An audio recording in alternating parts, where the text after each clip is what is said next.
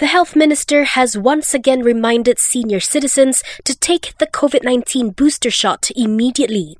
Khairy Jamaluddin says even though the Omicron variant is not as aggressive as Delta, senior citizens are still categorized as high risk individuals. Saya merayu kepada ahli-ahli keluarga dan juga kepada mereka, warga mas, untuk segera dapatkan dos penggalak.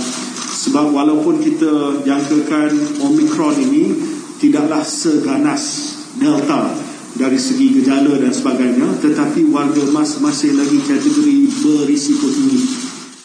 Khairi adds that all senior citizens and adult Sinovac recipients must receive the booster dose this month.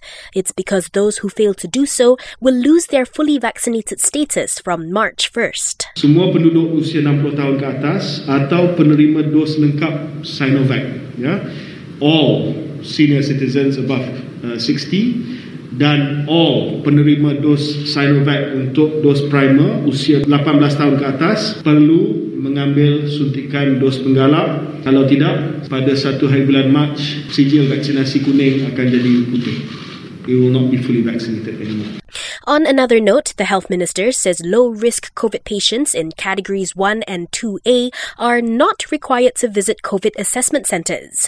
Instead, they must self monitor their symptoms by reporting on MySejahtera while undergoing quarantine at home. Duduk di rumah untuk period isolasi dan setiap hari buat health assessment tu dalam MySejahtera ada.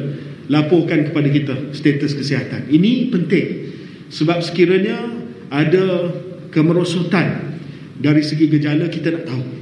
He adds that high risk patients or those in category 2B and above are encouraged to visit the nearest CAC for further examination. Individu yang positif kategori 2B ke atas ataupun yang ada risiko tinggi mempunyai komorbiditi gejala yang semakin teruk usia 60 tahun ke atas digalakkan pergi ke CAC.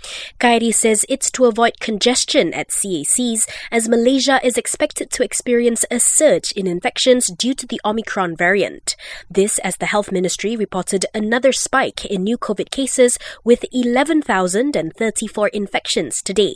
It's up by 945 cases compared to yesterday's figure.